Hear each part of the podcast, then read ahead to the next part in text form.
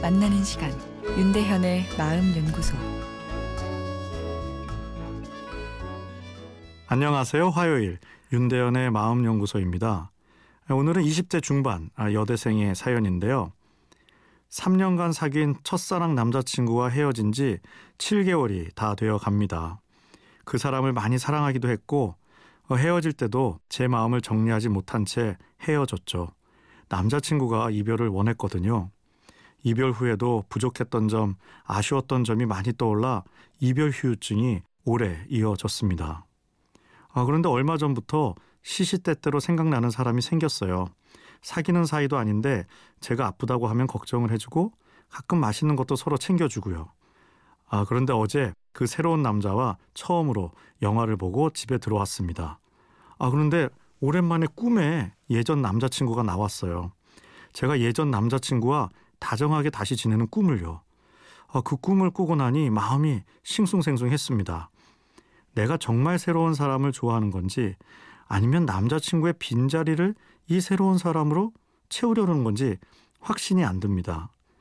예전 남자친구의 빈자리가 쓸쓸해 이 사람에게 의지하고 싶어 시작하는 만남이라면 서로에게 상처가 될 수 있으니까요.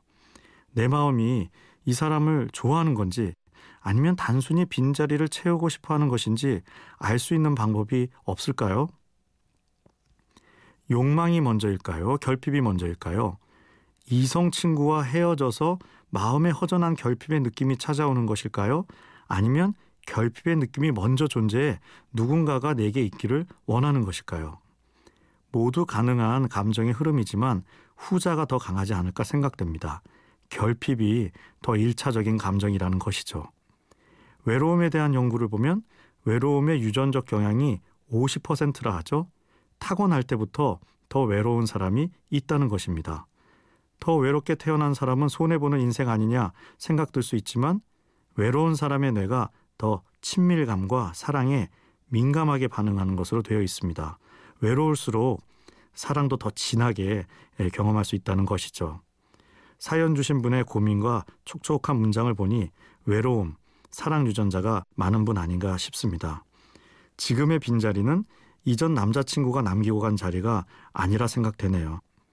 원래부터 존재한 타인을 향한 사랑의 욕구입니다.